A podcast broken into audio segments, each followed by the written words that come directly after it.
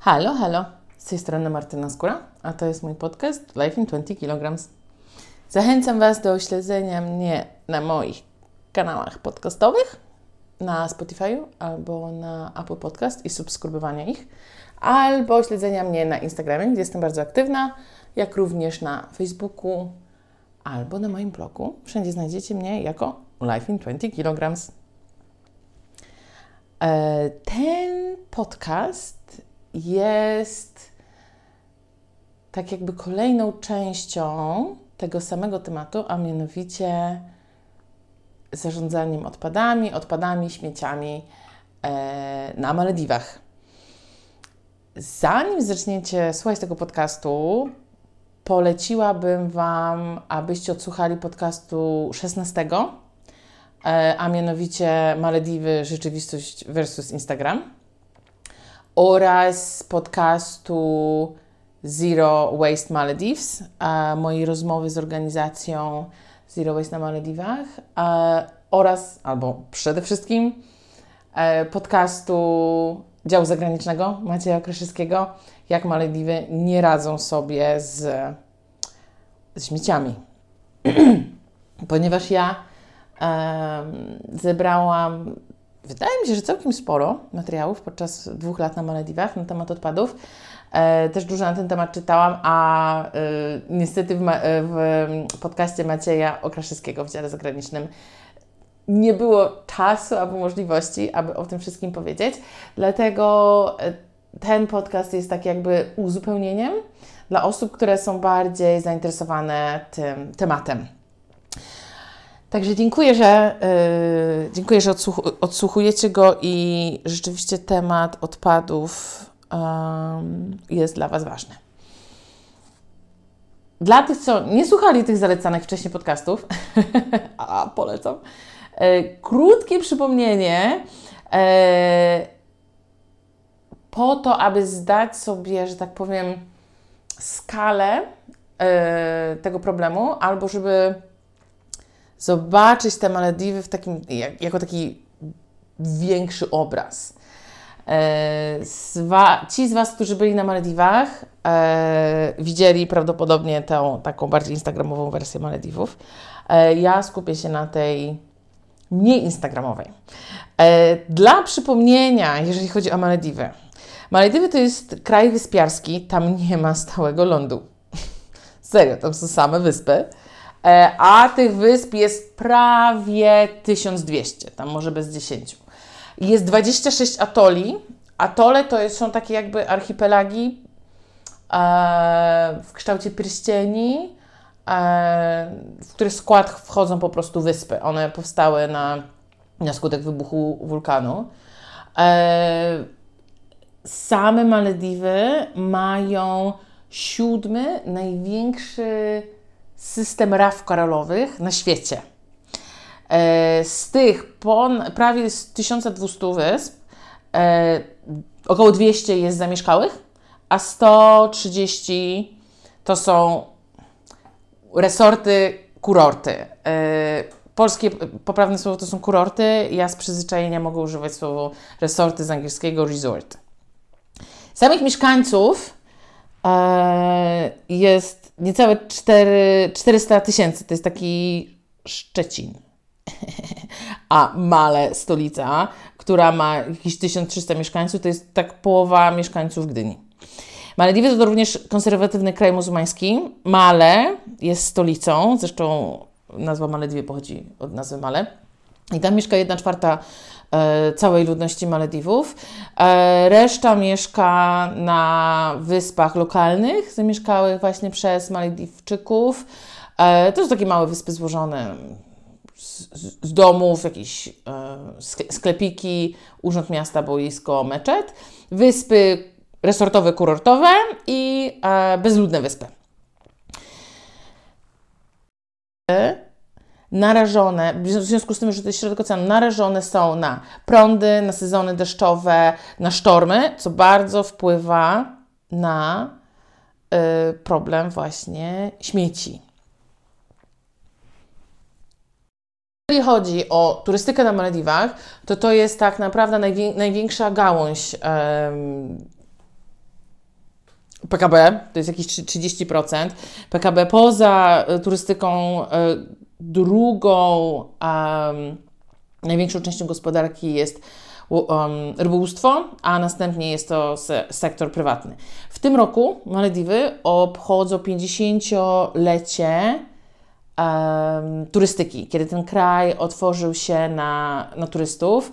W latach jakichś tam 60. przybyli tam ludzie, nazwijmy to, ludzie z zachodu, którzy stwierdzili, że ten kraj nie nadaje się do niczego, w sensie takim turystycznym, po czym jednak w 72 otwarto pierwszy e, kurort, Kurumba, on się znajduje bardzo blisko Male, tam przez serio z 10 minut płynie. Ja tam akurat byłam, gościłam e, kilka razy, moja bardzo dobra znajoma tam pracowała. Swego czasu resort uznany za najbardziej e, przyjazny, e, przyjazny rodzinie. E, poza e, kurortami, resortami na, na Malidiwach są również hotele, e, guesthouse'y. E, taka najbardziej popularna wyspa z guesthouse'ami to jest Mafushi, jakąś, no nie wiem, z godzinę od Male się płynie. Są również łodzie safari, głównie safari nurkowe, czyli po prostu taki, no, taki wielki jacht, na którym mieszka się przez tydzień z grupą i tam stamtąd się nurkuje. Jeżeli chodzi o samych Malediwczyków, to mimo, że ten kraj jest taką destynacją luksusowej turystyki, to jest taka e, nisza, którą sobie znaleźli te Malediwy, do tej pory kojarzą się e, właśnie z luksusowymi hotelami i warunkami, to sam, sami Malediwczycy wcale jakoś tak dużo nie podróżują. Powiedziałabym, że, że bardzo mało.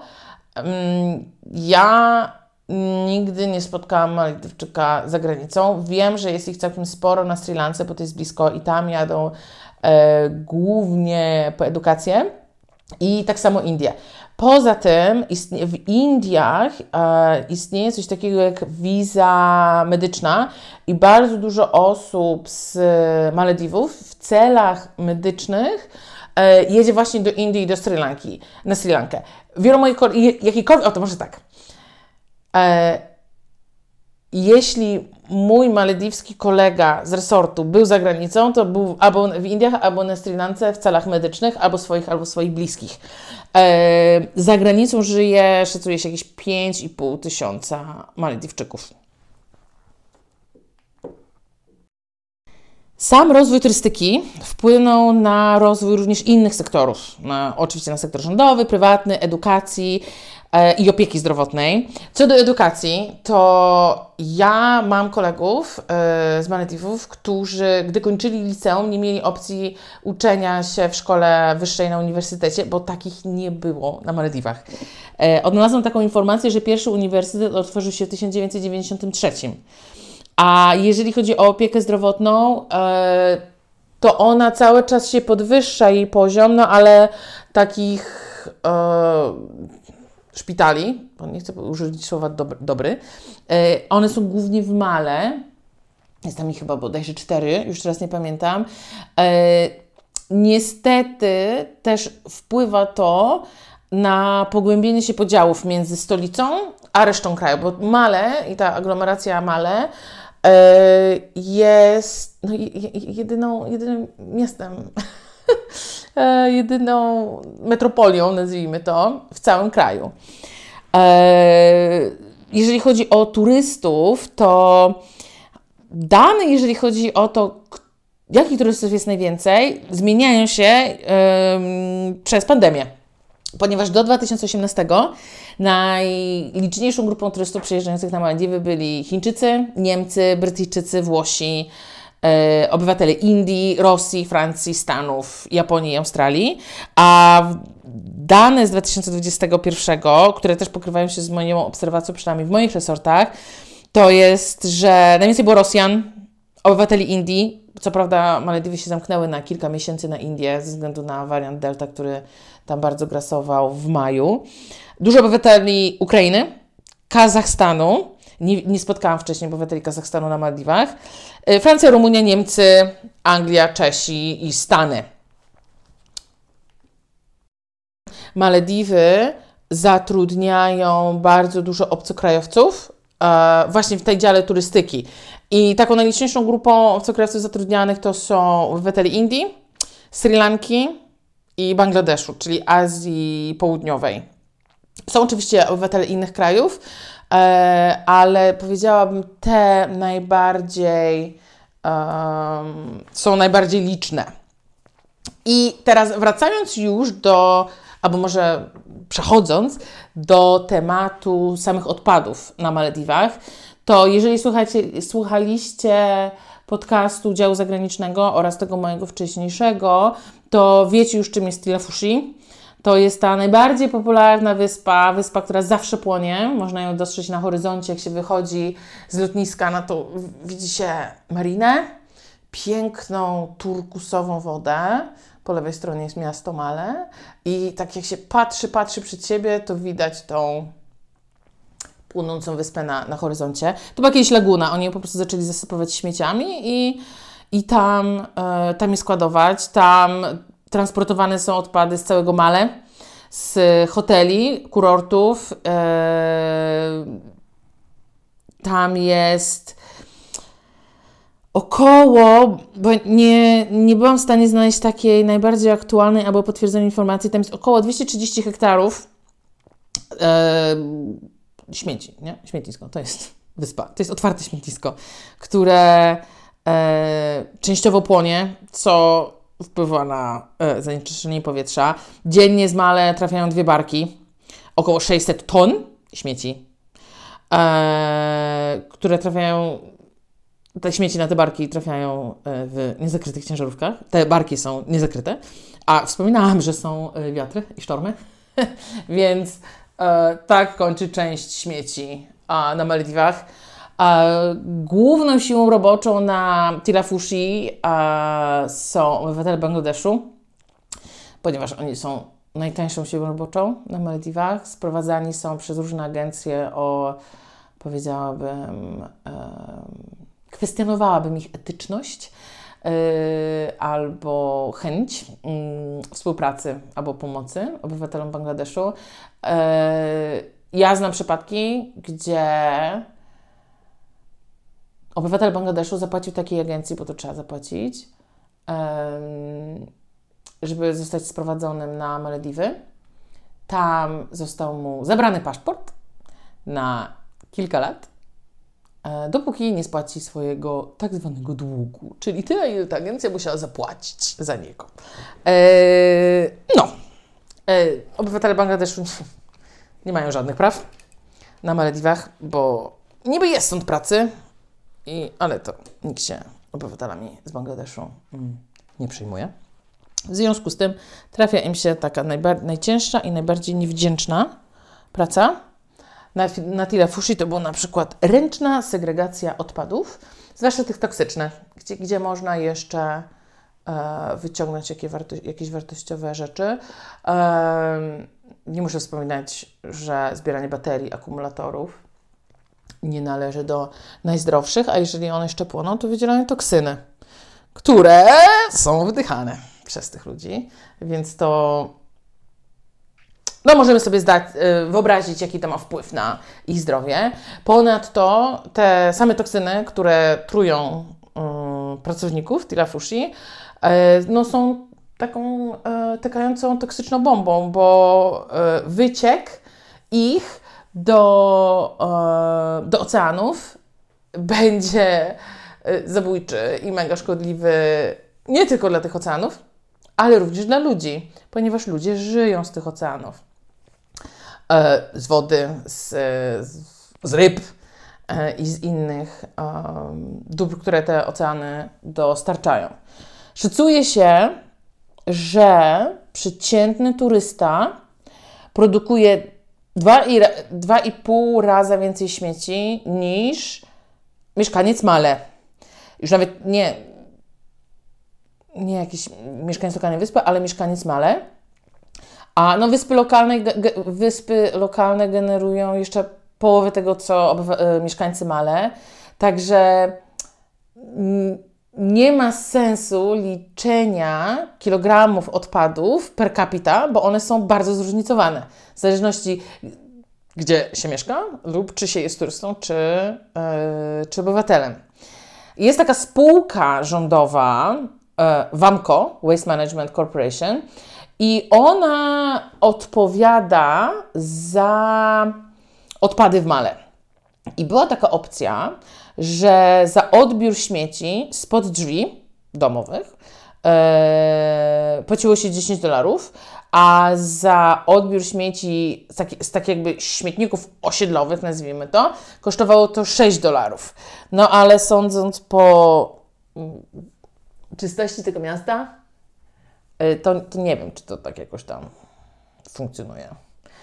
E, jeżeli chodzi o lokalne wyspy, to najważniejszą osobą, która e, odpowiada za politykę odpadów, jest burmistrz i Rada Wyspy. I to tak naprawdę od nich zależy e, ta polityka odpadów. I są takie wyspy, gdzie rzeczywiście e, społeczeństwo bardzo się poczuwa do odpowiedzialności i zajmuje się tym tematem, a są takie, które no, w ogóle w ogóle ich to nie interesuje, nie, nie obchodzi ich to i tak jakby problem nie istnieje.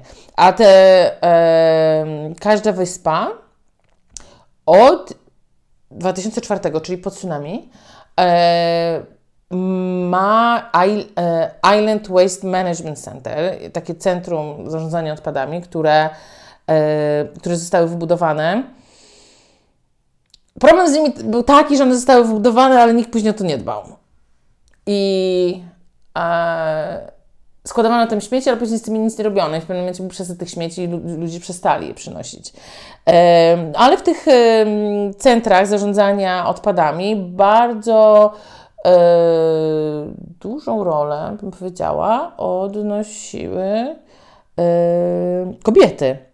Bo w, okazuje się, że na Maldiwach śmieci wynoszą kobiety. Jest taki stereotyp u nas, że to mężczyzna, mąż czy ojciec wynosi śmieci z domu, a tam jednak nie, bo tam te, ja o tym opowiadałam w moim podcaście e, Instagram e, versus rzeczywistość, że te wyspy lokalne, one są głównie zamieszkane przez kobiety, dzieci i osoby starsze, bo mężczyźni są e, w resortach na łodziach, e, no i kobiety się takimi rzeczami zajmują.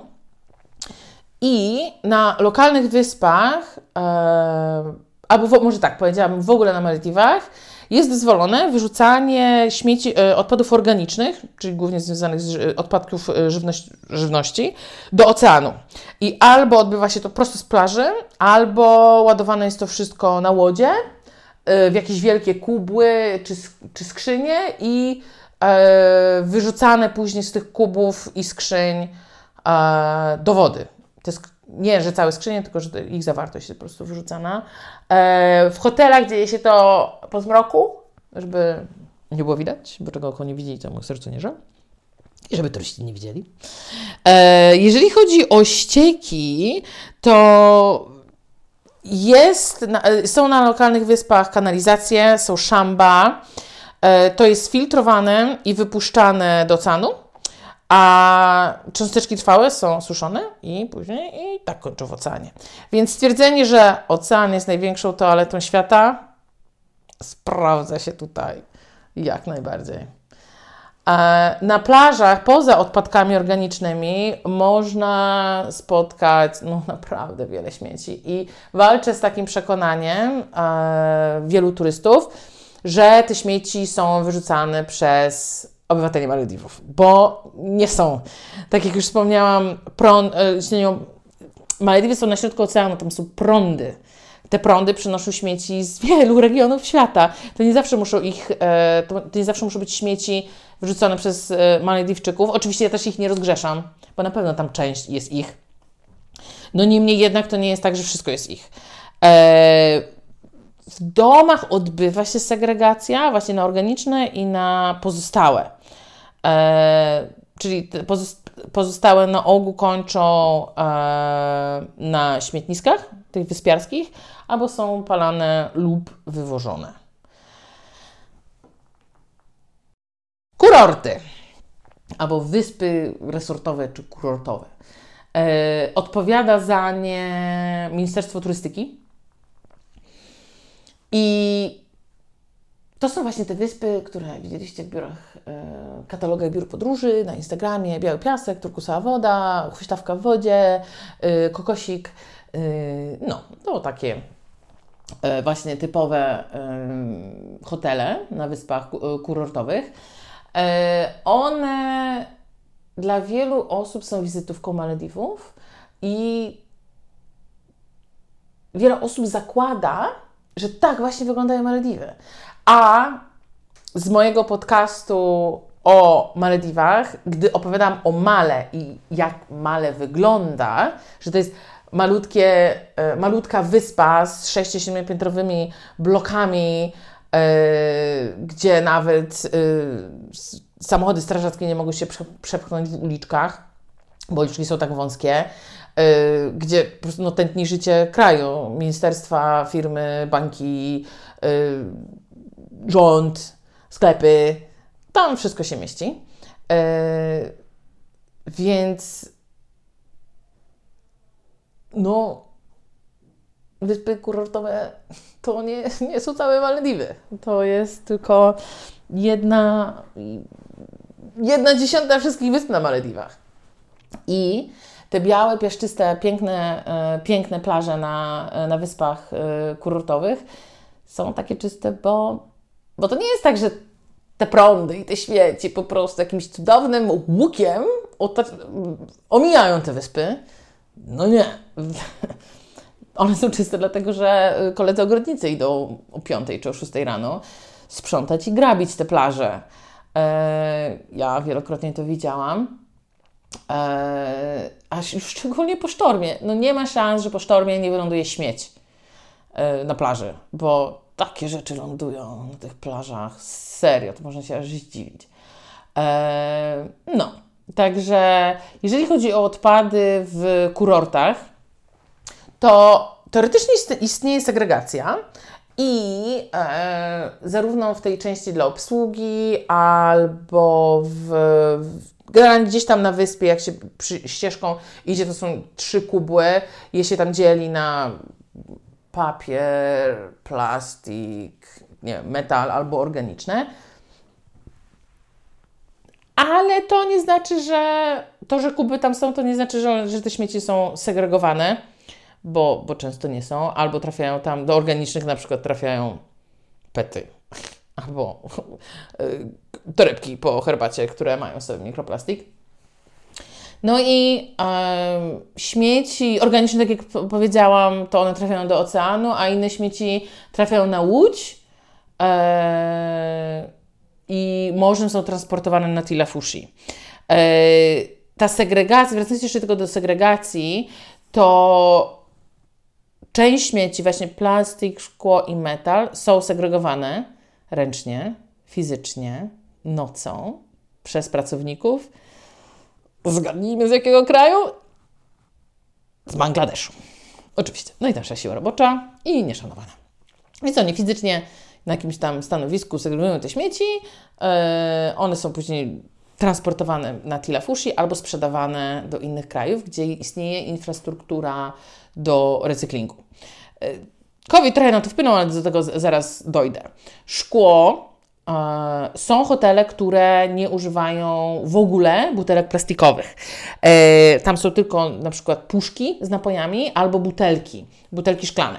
E, Woda jest filtrowana i odsalana z oceanu i w taki, taki sposób podawana zarówno obsłudze, jak i gościom. E, Są, zwłaszcza przez pandemię, są, jest wiele hoteli, które jednak wróciło do plastiku, bo uważa się, że są bardziej bezpieczne w sensie przenoszenia wirusa. Ale szkło jest używane kilkakrotnie na tak długo, jak się da. Jeżeli już jest uszkodzone, to jest kruszone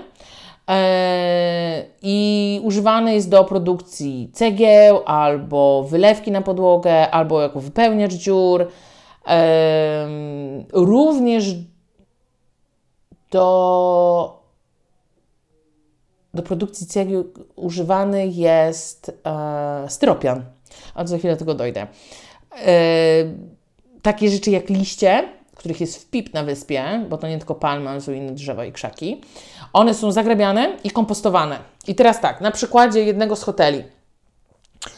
E, około wyspa zbiera około tysiąca tony, tony, tysiące kilogramów, tonę e, liści i odpadów organicznych i tylko 250 e, tylko 250 kg e, zmieści się w kompoście. I ten kompost jest później używany w celach ogrodniczych, a 750 kg trafia na łódź. I później trafia do tada, oceanu. Wyrzucane są do oceanu, bo, bo nie ma co z nimi robić. Jeżeli chodzi o palenie śmieci, bo ono oczywiście też występuje na e, wyspach resortowych, kurortowych. Kiedyś palono papier i kartony, a teraz e, się prasuje, po prostu sprzedaje dalej. E, teraz na przykład w takich e, w dużych piecach, których, które kiedyś były przystosowane właśnie do papieru i do kartonów, pali się mm, wszystkie pozostałości po gościach, którzy mieli pozytywny wynik na, na COVID. To mogą być opakowania po jedzeniu, to mogą być środki czystości, to mogą być jakieś ubrania, poście, w zależności co tam goście zostawili. Na szczęście te filtry, one są troszkę bardziej e, ekologiczne, nazwijmy to, lepsze dla środowiska niż palenie e, śmieci na plaży, ponieważ one mają filtry ze sobą, e, w sobie. Wracając do, do, do odpadów organicznych, to na przykład kokosy, ja wiem, że każdy chciałby wypić kokosa, ale te kokosy czasami no, jest ich zbyt dużo i z nich w sensie za dużo, żeby gościom e, wszystko sprzedać, ale jak najbardziej wiele hoteli robi z nich e, własny olejek. I e, teraz o tym e, wrócę jeszcze do tego styropianu, bo używany styropianu na Malediwach produkuje się absurdalne ilości. Zresztą, może nie, nie produkuje, ale jest to odpad o absurdalnej ilości, ponieważ on jest używany do pakowania żywności i do transportu. Mówimy o tym wielki, wielkim transportowaniu żywności z całego świata na Malediwy. To czasami dniami, tygodniami płynie i to musi przetrwać, a styropian właśnie temu, temu pomaga. Yy, I to są kartony, pudła tego styropianu i o ile one nie są uszkodzone, to można jeszcze odsprzedać, a jak są uszkodzone, no to niewiele się z nimi z, z tego da zrobić. Eee, są albo palone, albo właśnie używane do cegieł, tylko że wtedy te cegły są takie dość lekkie, więc nie do wszystkiego się nadają. Eee, jeżeli chodzi o wodę, no to woda jest od, y, odsalana z oceanu jest zdatna do picia w kranach, chociaż wiele osób się tego boi. E, a prądy na wyspach, prąd na wyspach jest e, produkowany z generatorów, czyli musimy sobie wyobrazić, że cała, teraz na, na, na skalę jednej wyspy, nie? Cała wyspa, czyli randomowy hotel, jest około 100 willi, e, powiedzmy 400-500 pracowników, którzy mają swoją przestrzeń i wyspa funkcjonuje 24 godziny na dobę. To teraz ilość paliwa używana do tych generatorów to jest duża ilość, bym powiedziała, co by nie powiedzieć absurdalna, a to jest przykład jednego hotelu, a hoteli mieliśmy ponad 130. Plus lokalne wyspy też działają na generatorach. I male też. Yy, widziałam już takie zakusy, że pojawiły się panele i fotowoltaika, no ale od z, z, z ust specjalistów, nazwijmy to, e, usłyszałam, że to będzie mniej niż 10% e, całego zapotrzebowania na prąd e, na, na Malediwach. Jeżeli chodzi o COVID i o tym, jak COVID wpłynął na zarządzanie odpadami, to przed pandemią E, to zarządzanie odpadami, wywożenie tak było bardziej zorganizowane. E, te barki, doni, łodzie, które przypływały po śmieci na wyspy, e, były bardziej regularne i częściej wywożono te odpady. I śmieci się nie mieszały, bo były, byli ludzie do tego, aby to segregować na wyspie, to jest raz, a dwa, w związku z tym, że było więcej tych łodzi transportujących, to też można było to yy, no, yy, bardziej zorganizować, że ok, dzisiaj transportujemy tylko papier, a dzisiaj transportujemy tylko szkło, albo no, no coś tam. Można było to jakoś lepiej zorganizować. Teraz tego nie ma. E, było e, przed pandemią było więcej pracowników, którzy łatwo mogli przyjechać na tą wyspę i krótkoterminowo pracować e, właśnie przy segregacji śmieci czy, czy generalnie zarządzaniu odpadami. A teraz no, czeka kwarantanna. I żeby wjechać na wyspę, w zależności od okresu, w którym byłam na Malediwach, to było między 7, 10, 14 dni kwarantanny lub 3, kiedy weszły szczepienia. E, no więc takie firmy, które zatrudniają najtańszą siłę roboczą na Malediwach, czyli obywateli Bangladeszu, e, no nie będą e, tak jakby marnować, marnować tego czasu, żeby ktoś siedział na, na kwarantannie 3 dni, a hotele też mają ograniczoną liczbę pokoi, bo te hotele były budowane 10-5 lat temu i pokoi, że tak powiem, i pomieszczeń gospodarczych dla obsługi było na styk. A teraz jak jest, e, ludzie są czy w izolacji, czy na kwarantannie i to w różnych terminach przyjeżdżają, no to tam są wygibasy i gimnastyka, żeby ludzi umieścić e, w tych pokojach. No i teraz jest również też tak, że e, załogi łodzi, które przypływają po odpady, muszą być w pełni zaszczepieni. E, I obecnie te firmy skupiające, wcześniej to był na przykład papier, plastik, aluminium, e, przestały je skupować, bo nie mają gdzie ich sprzedawać. Bo wiele krajów, które przyjmowały te odpady, teraz miały pozamykane granice i były tam e, co chwilę lockdowny. I teraz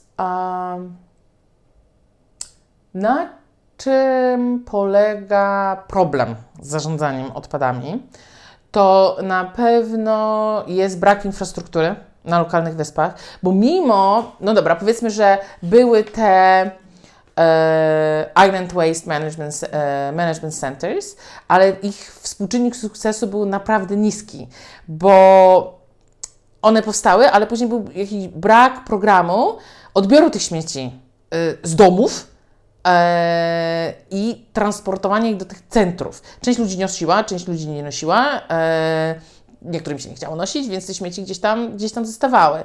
Nie ma też jakiejś infrastruktury do przebierania tych odpadów. E, I w efekcie te centra mm, osiągnęły maks swojej możliwości i mieszkańcy przestali nosić te śmieci do tych centrów. Jest problem z transportem odpa odpadów nie tylko między domami a centrami, ale też centra yy, i łodzie i dalej, co z tym dalej. Jest też brak finansowania, yy, bo generalnie no, świadomość zarządzania odpadami na Malediwach nie jest, istnieje, ale nie jest na super wysokim poziomie, yy, a już tym bardziej chęci rządu dawania pieniędzy na to też są dosyć małe.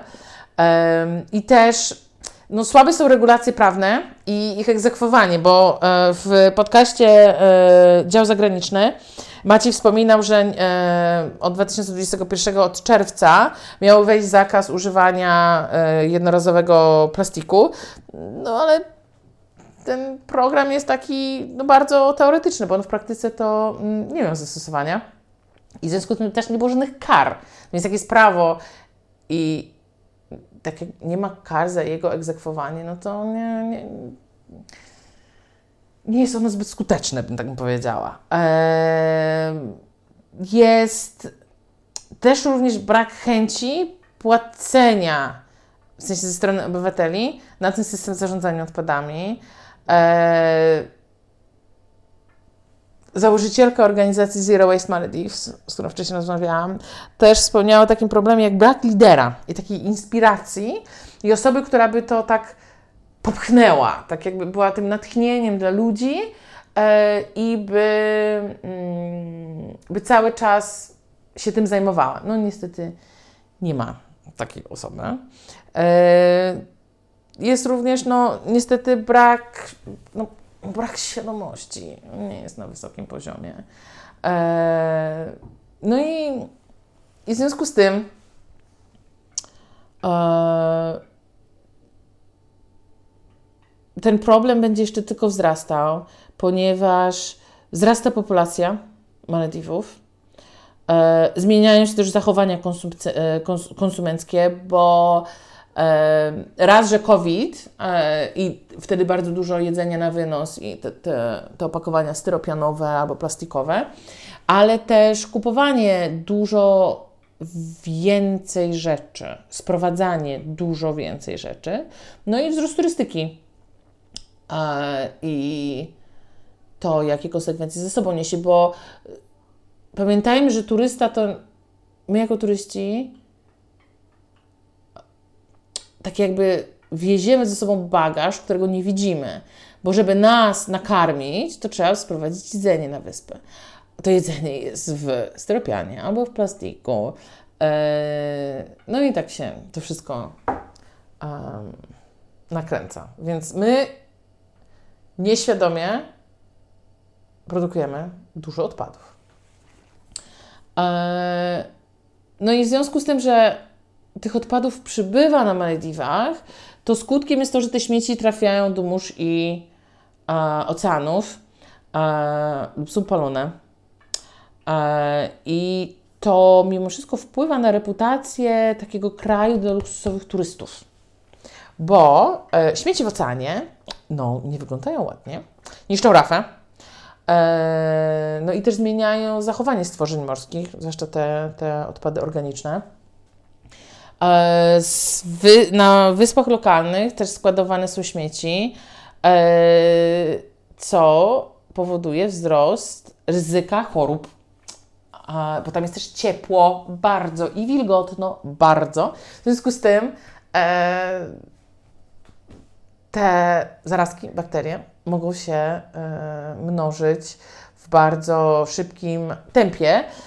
Szacuje się, że mniej więcej 80% odpadów trafia na lokalne wysypiska, jakieś 7% na plażę, kolejne 7% na ściółkę lub las, a jakieś 5% wyrzuca się za domem na własne podwórko. O problemie supari, czyli lokalnej przekąski z orzechów Areka mówiłam e, z Maciejem e, w jego podcaście Dział Zagraniczny, ale również z założycielką organizacji Zero Waste, także e, to też jest taka, taki, jakby to powiedzieć, symboliczny wymiar problemu e, odpa- zarządzania odpadami na Malediwach. I teraz już kończąc, ponieważ mówię już 37 minut, e, to mam takie przemyślenia na, e, na temat właśnie śmieci na Malediwach, ponieważ starałam się tutaj Wam przedstawić takie suche fakty jak to wygląda. I rzeczywiście może to wzbudzić skrajne albo, albo skrajnie negatywne emocje. I e, może się włączyć takie krytykowanie E, podejście bardzo kolonialistyczne. E, tylko ja bym. Ja bym chciała. Hmm, czy powiedzieć, czy uzmysłowić, czy nakreślić to, że my patrzymy na Malediwy z punktu kraju albo części świata, najbardziej, naj, jednej z najbardziej rozwiniętych części świata, e, gdzie my dekadami dochodziliśmy do tego, co mamy teraz. E, jesteśmy w bardzo uprzywilejowanej sytuacji życiowej, materialnej, geograficznej i nie, etycznie nie możemy biednym albo biedniejszym lub mniej rozwiniętym krajom zabraniać, żeby się rozwijały i żeby nadal pozostały biedne i zachowały swoją autentyczność kulturową, żeby dbały o rafę i nie produkowały tyle śmieci, albo regulowały turystykę. No, no nie, to nie jest nasza rola. Myśmy yy, też się rozwijali i, też chcieliśmy mieć lepsze życie, jak, jak każdy. I obywatele Maldiwów też chcieliby mieć lepsze życie, szczególnie patrząc na, na, e, na social media, na, w telewizji, w internecie. E, każdy chce żyć lepiej. Sam dla siebie, ale również dla swojej rodziny. E, I krytykujemy Malediwy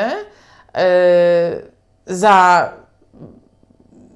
nieradzenie sobie ze śmieciami i odpadami, że Malediwczycy za, zaśmiecają swój kraj. A, już wspominałam, że sami obywatele Malediwów nie są odpowiedzialni za wszystkie swoje, wszystkie swoje śmieci.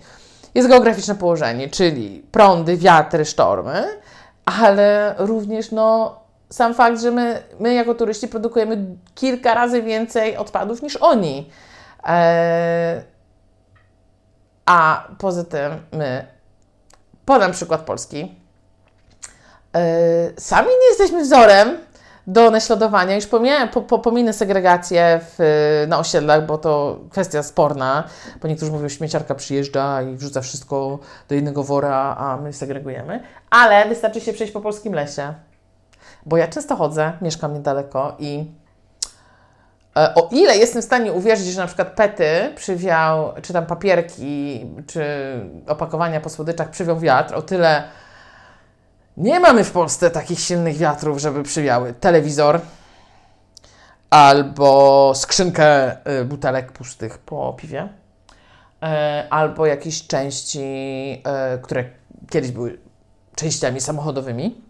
No nie, człowiek fizycznie poszedł do lasu i z premedytacją wyrzucił takie przedmioty w lesie. Więc no, mm, nie jesteśmy super święci, więc też nie powinniśmy krytykować e, innych. I pamiętam kilka lat temu oglądałam taki film z Leonardo DiCaprio o. To był dokumentalny mm, film o topnieniu lodowca. I Leonardo DiCaprio rozmawiał wtedy z taką. Ona mi się wydaje, że ona była z Indii. To była jakaś pracownica organizacji, czy jakaś specjalistka. I, I Leonardo zadał jej takie pytanie, które mniej więcej brzmiało tak, że jak mieszkańcy Indii mogą zmienić swoje przyzwyczajenia i zachowania względem E, klimatu i ocieplenia klimatu i e, odpadów, ponieważ nie ma szans, żeby Amerykanie zmienili swoje. Więc nie, nie chodzi mi tutaj tylko o Amerykanów, ale tak, tak zwaną globalną północ, że y, krytykujemy obywateli Malediwów za śmiecenie, sami nie będąc lepsi i sami nie zmieniając swoich, swoich zachowań. Także to taka moja myśl podsumowująca ten podcast. Dziękuję Wam bardzo, że znaleźliście prawie 45 minut y, w swoim dniu na odsłuchanie tego podcastu. Może będzie y, miło słuchać do pracy i z pracy. Może trochę da do myślenia. E, także dziękuję bardzo za Wasz czas. E, to był podcast mój, Martyny Skóry, Life in 20 kg.